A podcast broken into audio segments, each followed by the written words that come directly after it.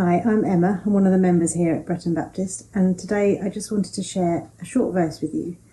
Um, it's actually a verse I happen to have written on my wardrobe door so that I can try and take it in each day. It's John 16, verse 33. I have said these things to you, that in me you may have peace. In the world you will have tribulation, but take heart, I have overcome the world. Now, I don't often look at the Amplified version of the Bibles. I often find that it's too long, it has lots of extra words in. Um, but this particular verse I do really like from the Amplified, and this is how it says it.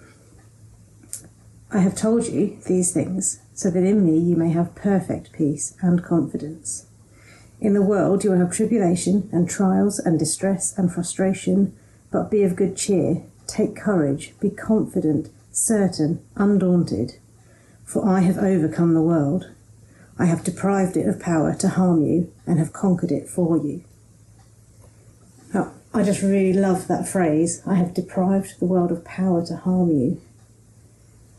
Now, don't get me wrong, I know life can be difficult. I know um, the situations we find ourselves in, the circumstances, the feelings even we have about those situations can often threaten to overwhelm us. And things can just feel too big and too hard.